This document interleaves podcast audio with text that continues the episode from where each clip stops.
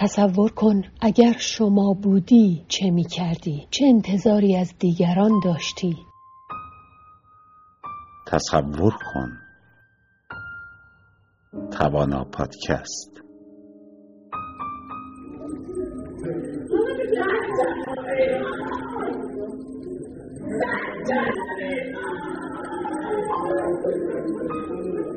شما شخص شما شنونده این صدا تصور کن اگر شما بودی چه می کردی؟ چه انتظاری از دیگران داشتی؟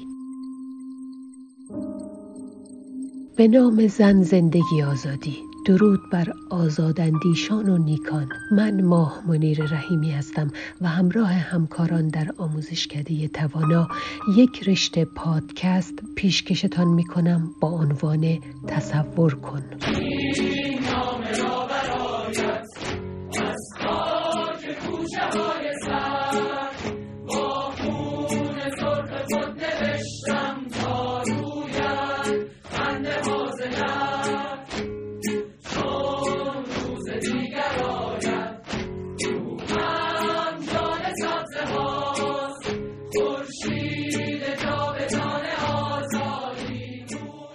پادکست هفدهم تصور کن دادخواهان.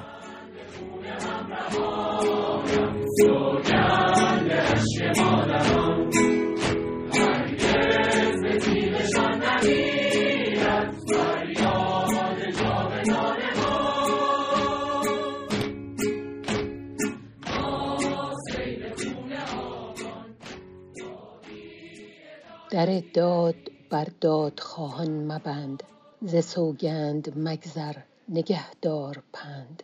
فردوسی داد هم فعل دهش و پرداختن است هم فریاد و فغان هم عدل و قسط و هم طبق واژهنامه دهخدا معنای قانون و حق دارد.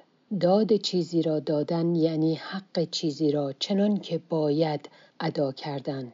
به داد کسی رسیدن یعنی چنان که سزاوار انصاف است. رفتار کردن.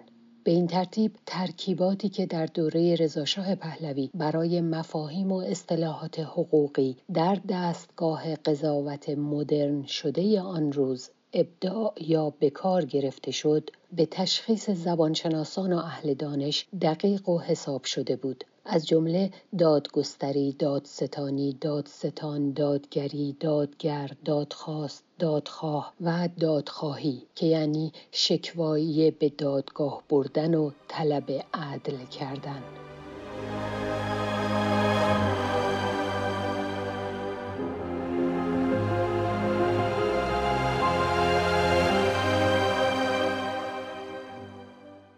اما ای داد از بیدادهای چهل و چهار سال ظلم پس از 1357 ایران که چهار نسل را در هم سوزاند. سند این سخن شمار بیشمار شکایت های رسمی است که داخل سیستم غذایی حکومت اسلامی مطرح یا بایگانی گشته یا پرونده هایی که خارج ایران ثبت شده. تعداد سکوت ها هنگام ستم ها را نیز بر همه اینها بیافزاییم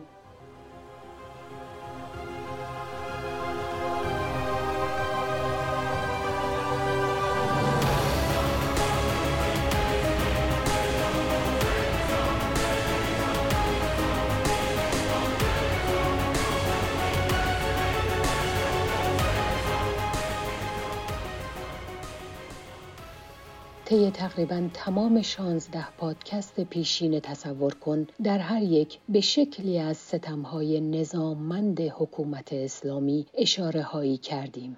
به ویژه آن بیدادها که طی جنبش زن زندگی آزادی بر جوانان رفت و دادهایی که هنوز بلند است. از قتل زنده یاد محساژینا امینی شروع کردیم تا رسیدیم به چشمهایی که جمهوری اسلامی کور کرد. امروز اما دقایقی از دادخواهان بگوییم و بشنویم. از آنها که همچنان شکایات قانونی در دست دارند علیه نقض حقوق اساسی انسانی.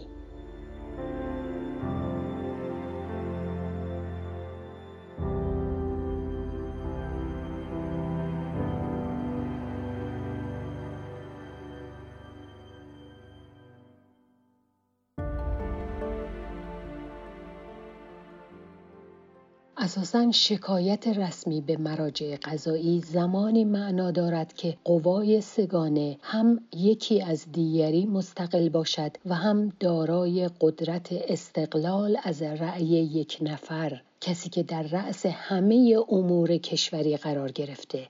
عنوانش پیشوا باشد یا رهبر. زمانی که التزام عملی به نظر ولی مطلق فقیه حتی در قوانین شرط کار قضاوت شمرده می شود اگر خود مقامات متشاکی باشند شاکی به کجا شکایت برد؟ وقتی وکلا هم اگر مطابق میل مسلحت نظام کار نکنند پروانه وکالتشان باطل گشته یا خودشان حبس می شوند چه باید کرد؟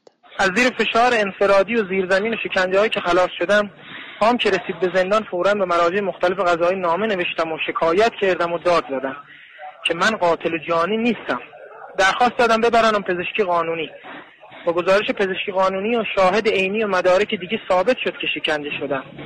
هرچی هم لایحه نوشتم که اقرارم زیر شکنجه بوده و یه دلیل و مدرک تو این پرونده لعنتی نیست که بگه ما گناهکاریم اما نخواستن صدامونو بشنون فهمیدم دنبال یه گردن برای طلاقشون میگردن غیر قابل جبران بودن وضعیت بسیاری از پرونده های باز یا بسته نقض حقوق بشر در دادگستری و دادستانی و دادگاه های انقلاب اسلامی است. به علاوه شکایات اغلب خانواده های داخل ایران به دلایل امنیتی شنیده یا جایی ثبت نشده.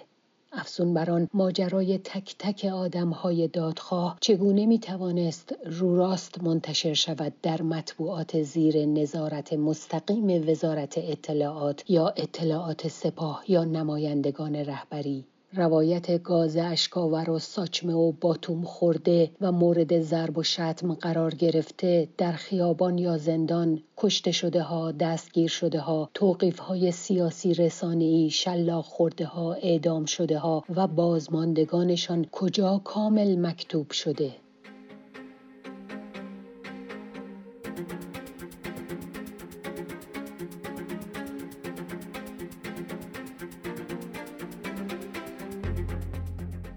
از یک سو سانسور نظاممند طی همین چهار دهه اخیر کشور نمیگذاشت و نگذاشته مردم به وسیله رسانه های داخلی از وجود چنین پرونده هایی مطلع شوند. ریاست سازمان عریض و طویل صدا و سیمای حکومتی طبق قانون اساسی به دستور مستقیم رهبر جمهوری اسلامی تعیین می گردد. در این نهاد بودجه کلان کشوری ملی بابت میل ولی فقیه صرف تبلیغات یک ایدولوژی خاص می شود. لذا در قیاب شرح صادقانه وقایع رویدادها را هر جا بخواهند پرواضح حتی وارونه جلوه می دهند. مثل حکایت کشتنها برای هر قتلی قصه ای تعریف کردند اما خانواده ها و شاهدان شهادت دادند که هم مقامات و هم تریبون هاشان دروغ می‌گویند.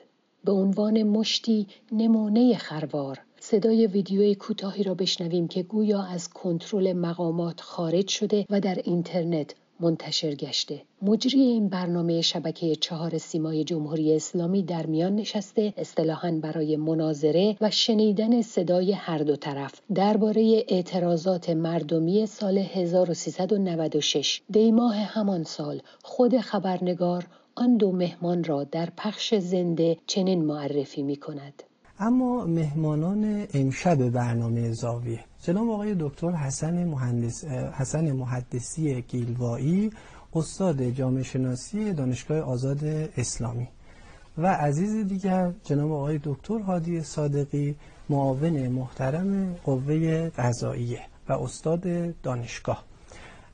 ما برای اولین بار بعد از 6 سال در زاویه ظاهرا اولین باری که توفیق داشتیم که در خدمت آقای دکتر صادقی باشیم و به خودمون میبالیم که ایشون دعوت ما رو اجابت کردند و به برنامه اومدن با همه اشتغالات علمی و اجرایی که داشتن.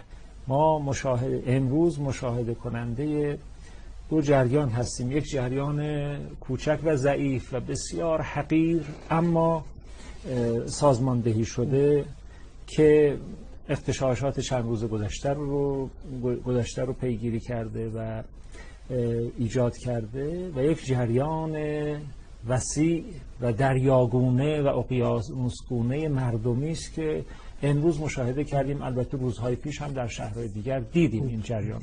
خب من نخست می‌خوام نکته رو اشاره بکنم چون بار چهارم هست که در این برنامه شرکت می‌کنم. در برنامه زاویه و البته هر بار که در این برنامه شرکت می‌کنم از سوی دانشجویان و از سوی همکارانم مؤاخذه میشم که چرا در یک دستگاه غیر مردمی و ارز کنم دستگاهی که انگار رسالتش تولید دروغ هست شما شرکت می‌کنید. من ناچارم که توضیح بدم. اینجا هم که غیر مردمی بودن و دروغ پراکنیشو اعتقاد نداریم من اتفاقا معتقدم که صدا سیما در قلمروی به خصوص در قلمروی سیاسی به طور سیستماتیک دروغ میگه و ارز کنم که من چندین سال است که در حوزه دروغگویی دارم کار می‌کنم. اشکال دروغگویی رو می‌شناسم و مطالعه کردم. حالا تو این یه ادعای خیلی بزرگه. الان هم فرصت نیست که اینو بررسی میشه با تجربی با رجوع به نخبگان جامعه این رو در واقع به طور تجربی مطالعه کرد و آرای نخبگان و صاحب نظران و حتی آرای خود مردم رو گرفت و بر اساس مطالعات تجربی در واقع بحث کرد. البته من یه اختلالاتی هست مثلا دروغ هایی بالاخره یه وقتایی اتفاق میفته مثل هر آدمی ممکن این کارو ازش سر بزنه. حالا شاید بشه پذیرفت. ولی که سیستمی این یه ادعایی که باید حالا بعدا گفته بیش از این است. بیش از این است. در واقع صدا سیما اساسا رویدادهای به خصوص سیاسی و خبری رو به جای اینکه در واقع گزارش بکنه و خبر بده در واقع اون رو تبدیل می‌کنه به تبلیغات سیاسی. بر مبنای یک دستگاه فکری خاص که در واقع از یک جنای خاص در واقع حمایت میشه. بنابراین ارز کردم که حتی صدا سیما بارها صدای خود منتخب ملت رو هم ارز کنم که تحریف کرده یا ارز کنم حذف کرده و کاملا پخش نکرده یا دست کم به موقع پخش نکرده. وقتی که در واقع این رسانه که به ظاهر رسانه ملی هست مقامات منتخب کشور نمی‌تونن اونطور که باید ازش استفاده بکنن اون وقت صدای کسانی که بی صدا هستن در درون جامعه چگونه می‌تونیم انتظار داشته باشیم که اونا صدا داشته باشن در این رسانه؟ ارز کنم که شما وقتی که گزارش های مربوط به رویدادهای سیاسی رو تبدیل می‌کنی به تبلیغات سیاسی تبلیغات ماهیتا همراه هست با دروغ.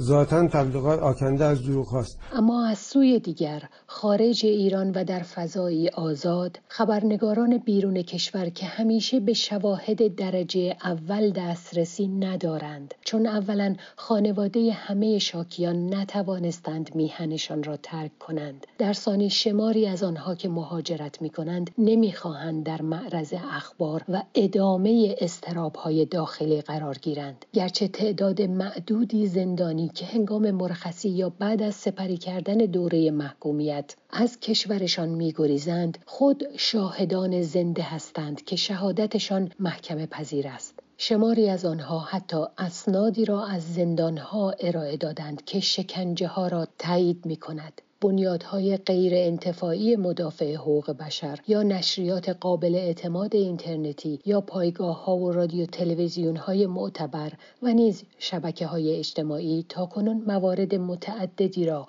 ضبط و حفظ کردند. برخی از پرونده ها حتی برای رسیدگی در دادگاه های بین المللی تنظیم یا به مراجع قضایی مربوط ارسال گشته. مثل پرونده دادخواهی در دیوان کیفری بین المللی که از طرف خانواده های جان باختگان پرواز 752 هواپیمای مسافربری اوکراینی مطرح شده است.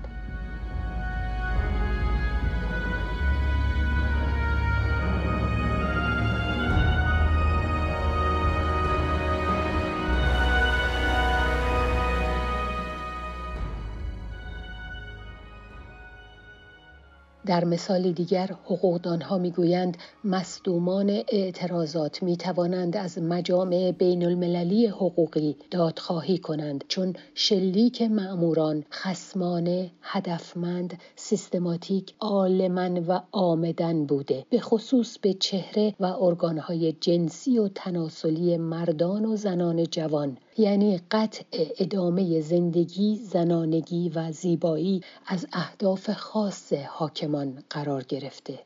دست کم تکنولوژی ارتباطات در جهان گردش آزاد اطلاعات مدارک بخشی از شکنجه ها، تجاوزها، آزارهای جنسی، بازجویی های جسمی، بازرسی های برهنه، تفتیش های عقیدتی، اعترافگیری های اجباری تا حتی بعضی به خودکشی کشاندن ها را در دسترس عموم گذاشته است. اما همچنان تصور کن پسر یا دختر نوجوانی را که در زندان برهنه کردند برای تجسس بدنی یا هنگام بازجویی یا صرفاً به قصد تحقیر و آزار. معموران یا بازپرسان امنیتی به او توهین و تعرض نمودند ولی او در حبس یا حتی بعد آن هم نمی‌تواند دم یا داد بزند و دادخواهی کند. از جمله به خاطر ترس ها و طبعات تروماهای روحی یا به دلایل دیگر روانشناختی یا خانوادگی یا اجتماعی یا امنیتی به هر سبب نمی‌خواهد بیش از آن زیر فشار روانی حکومتی یا برخی عوام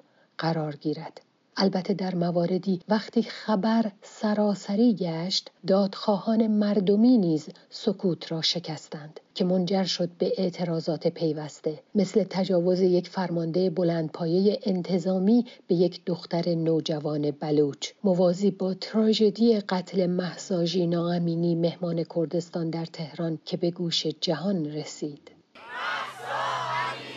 Say her name,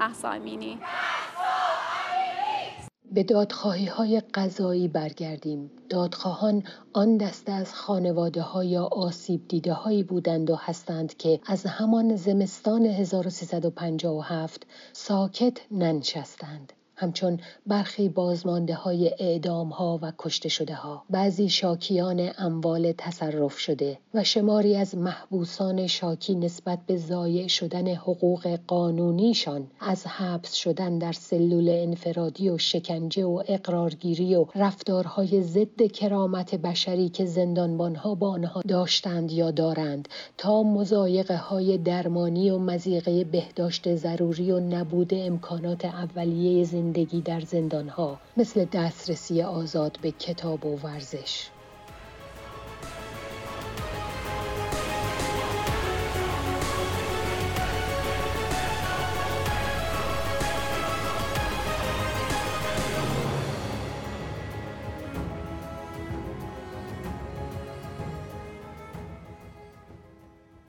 برای یافتن مدارک موجود در دادخواهی های دهه های اخیر کنار مطالعه کتاب ها، اسناد و سایت های حقوقی و خبرگزاری های معتبر جستجوی کلمات کلیدی یا این هشتگ ها را نیز به ویژه در شبکه های اجتماعی توصیه می کنم. مادران دادخواه دادخواهی مادران ایران سرکوب دادخواهان به جرم دادخواهی به جرم مادری همه با هم هستیم. زمین گرده نه فراموش می‌کنیم نه یادمون نمیره. و علیه فراموشی. دادخواهی مردم ایران زنده است. نه بخشیم نه فراموش کرد مادران دادخواه نه تنها مادران بلکه مجموعه بازماندگانی هستند که فرزندانشان از اول حکومت اسلامی در ایران به دست مأموران جمهوری اسلامی کشته شدند از جمله مادران خاوران که عزیزانشان را در اعدامهای عقیدتی سیاسی دهه شست از دست دادند خانواده کشته شدگان در جریان جنبش سبز سال 1388 مشهور به مادران پارک لاله. مادرانی که طی سرکوب اعتراضات دی 96 اعتراضات آبان 98 خیزش 1401 ایران پاره های تن خود را از کف دادند و همچنین خیشان 176 نفری که جان باختند در سقوط هواپیمای حدوداً پر از مسافران ایرانی به خاطر شلیک مستقیم و عمدی پدافند هوایی سپاه پاسداران انقلاب اسلامی.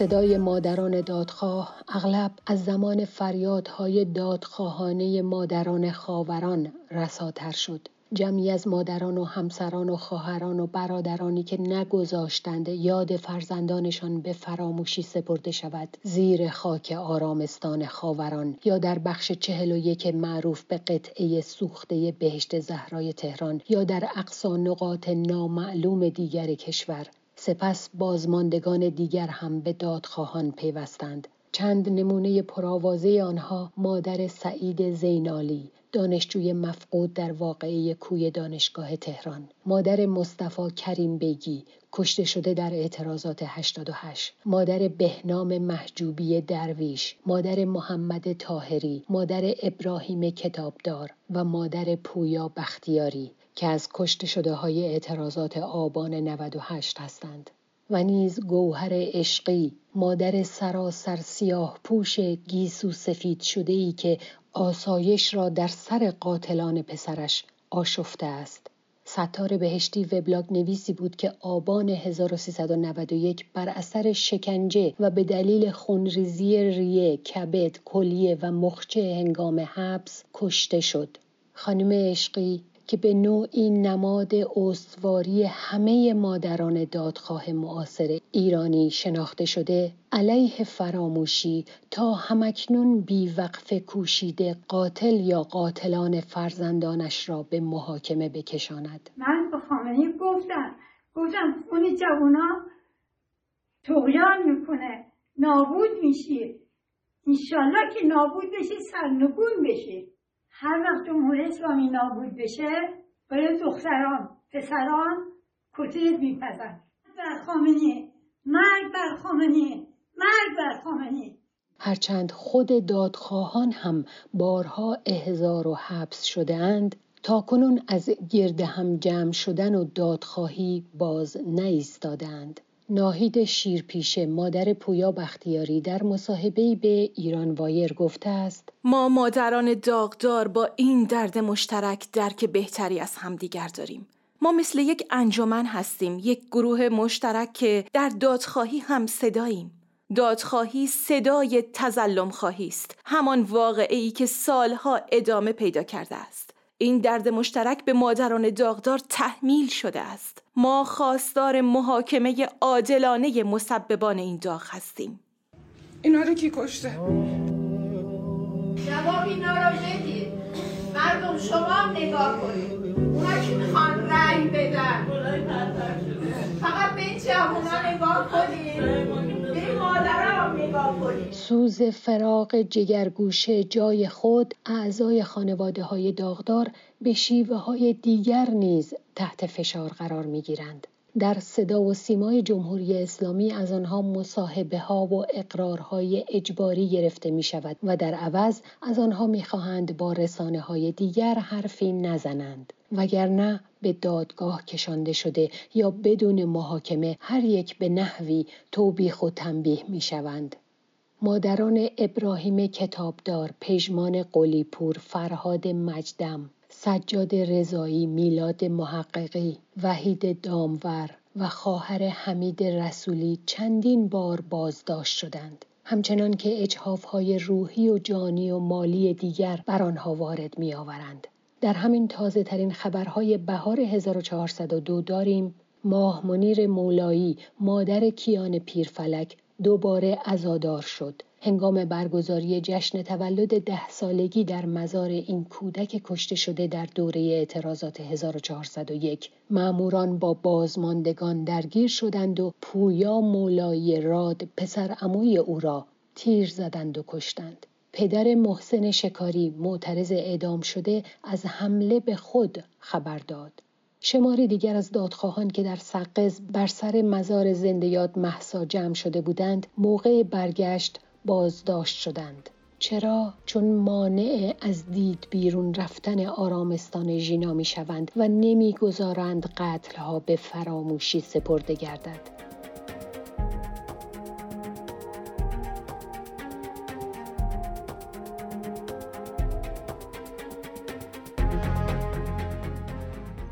فرهاد مجدم از معترضان آبان 98 کشته شد و چندی بعد مادرش صدیق تورانی در تصادف رانندگی جانش را از دست داد هنگامی که برای همراهی دادخواهان دیگر به سمت قزوین می‌رفت تا در دادگاه منوچهر بختیاری پدر پویا حاضر باشد سازمان عفو بین الملل در گزارشی 48 صفحه‌ای اسنادی از شکنجه اعمال شده علیه وحید و حبیب افکاری را در زندان منتشر کرده است. از خانواده نوید اعدام شده در جریان اعتراضات 97 شیراز.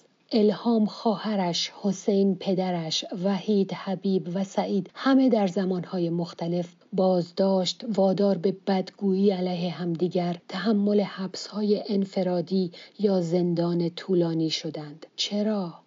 پسرخاله مجید کازمی معترض اخیرا اعدام شده توییت کرده که حقوق بازنشستگی پدر مجید را قطع خواهرش را از کار اخراج و دو برادرش را هم بازداشت کردند. پسر اموی سمکو مولودی معترض کشته شده بازداشت شد و روزی نیست که نشنویم سنگ قبر یکی دیگر از معترضان کشته شده نشکسته باشد. چرا؟ یعنی آنچه اقتدار نظام مقدس اسلامی خوانده می شود از سنگ بی زبان مزار هم می ترسد؟ بله چون تاریخ تیره ای از یک دوره تاریک ایران بر آن سنگ ها حک شده است.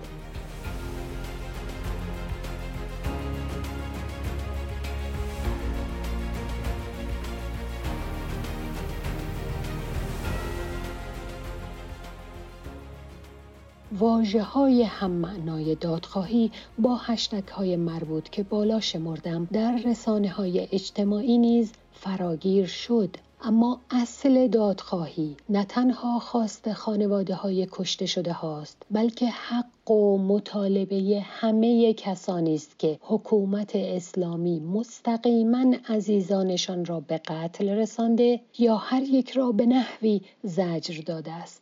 از مادران مقتولان به نام ناموس گرفته تا فرزندانی که هر کدام به نوعی قربانی انواع تبعیضها هستند در قوانین جاری جمهوری اسلامی. و جلای وطن کرده های دیگر صرفاً به خاطر داشتن عقیده غیر خودی و انتقاد از حاکمیت ولایت مطلقه فقیه شیعی. شاید کمترین رنج مهاجرت مجبوری و ترک عزیزان است. حتی من روزنامه نگار زنده نیز دادخواهم چون فقط به جرم کمک به اطلاع رسانی ناچارم دور از مام میهن و خیشان خونی بمانم.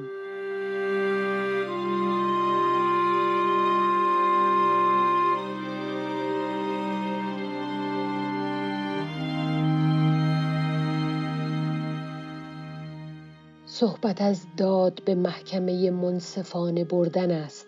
اما و هزار اما که قوه عدلیه حکومت اسلامی آن همه بیدادهای جانی و حرمتی و معنوی و مادی طی چهل و چهار سال را و تمام ویرانی های ایران را نادید گرفته بیرون آمدن موی زنان را جرمنگاری کرده است. بلکه بیشتر دبیر کمیسیون قضایی حقوقی مجلس در همین خرداد 1402 طی یک برنامه تلویزیونی گفت اساسا در, بحث اجرا بنده حتی معتقدم با وجود اینکه همون مرحله اول را جرم بیانگاریم باز هم می شود با وجود جرم انگاری از همین روش سریع و سیر و روش ثبت تخلف و جریمه استفاده کرد.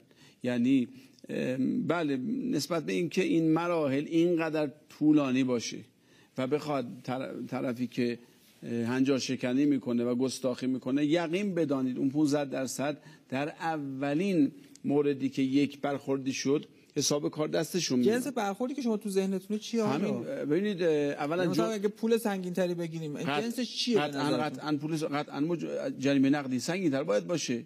یعنی تو بعضی از جرم جرمای برهنگی در شما هم تهش می‌رسیم به پول گرفتن. یعنی آیا اون ماجرا که ما این تخلف خیر نه نه نه این نه, نه, نه. ببینید قطعا مجازات های دیگری هم هست. یعنی هم تو خود شرع مقدس هم تو قانون مجازات اسلامی شلاق ما داریم در بحث محرومیت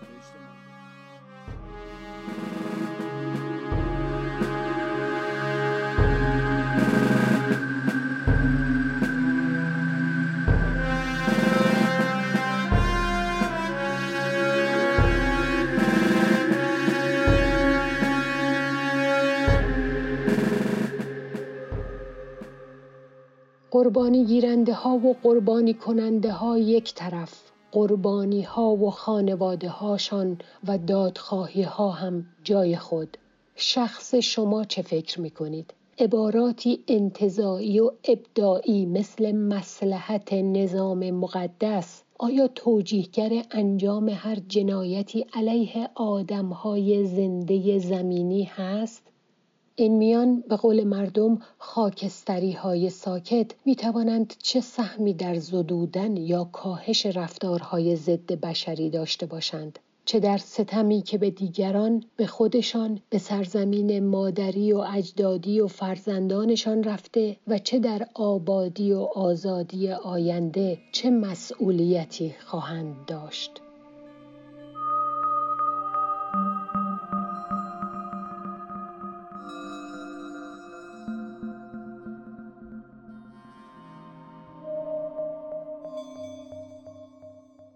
در پادکست پایانی برای جمعبندی هجده تصور کن راجع به شغل روحانیان و منبع درآمدشان نکاتی گرد خواهم آورد.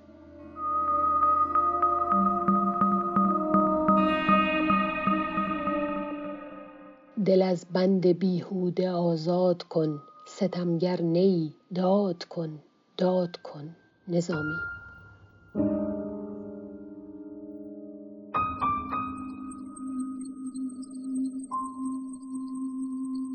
حالا نوبت شماست. تخیل کن می توانی آزادی و آبادی را تصور کنی.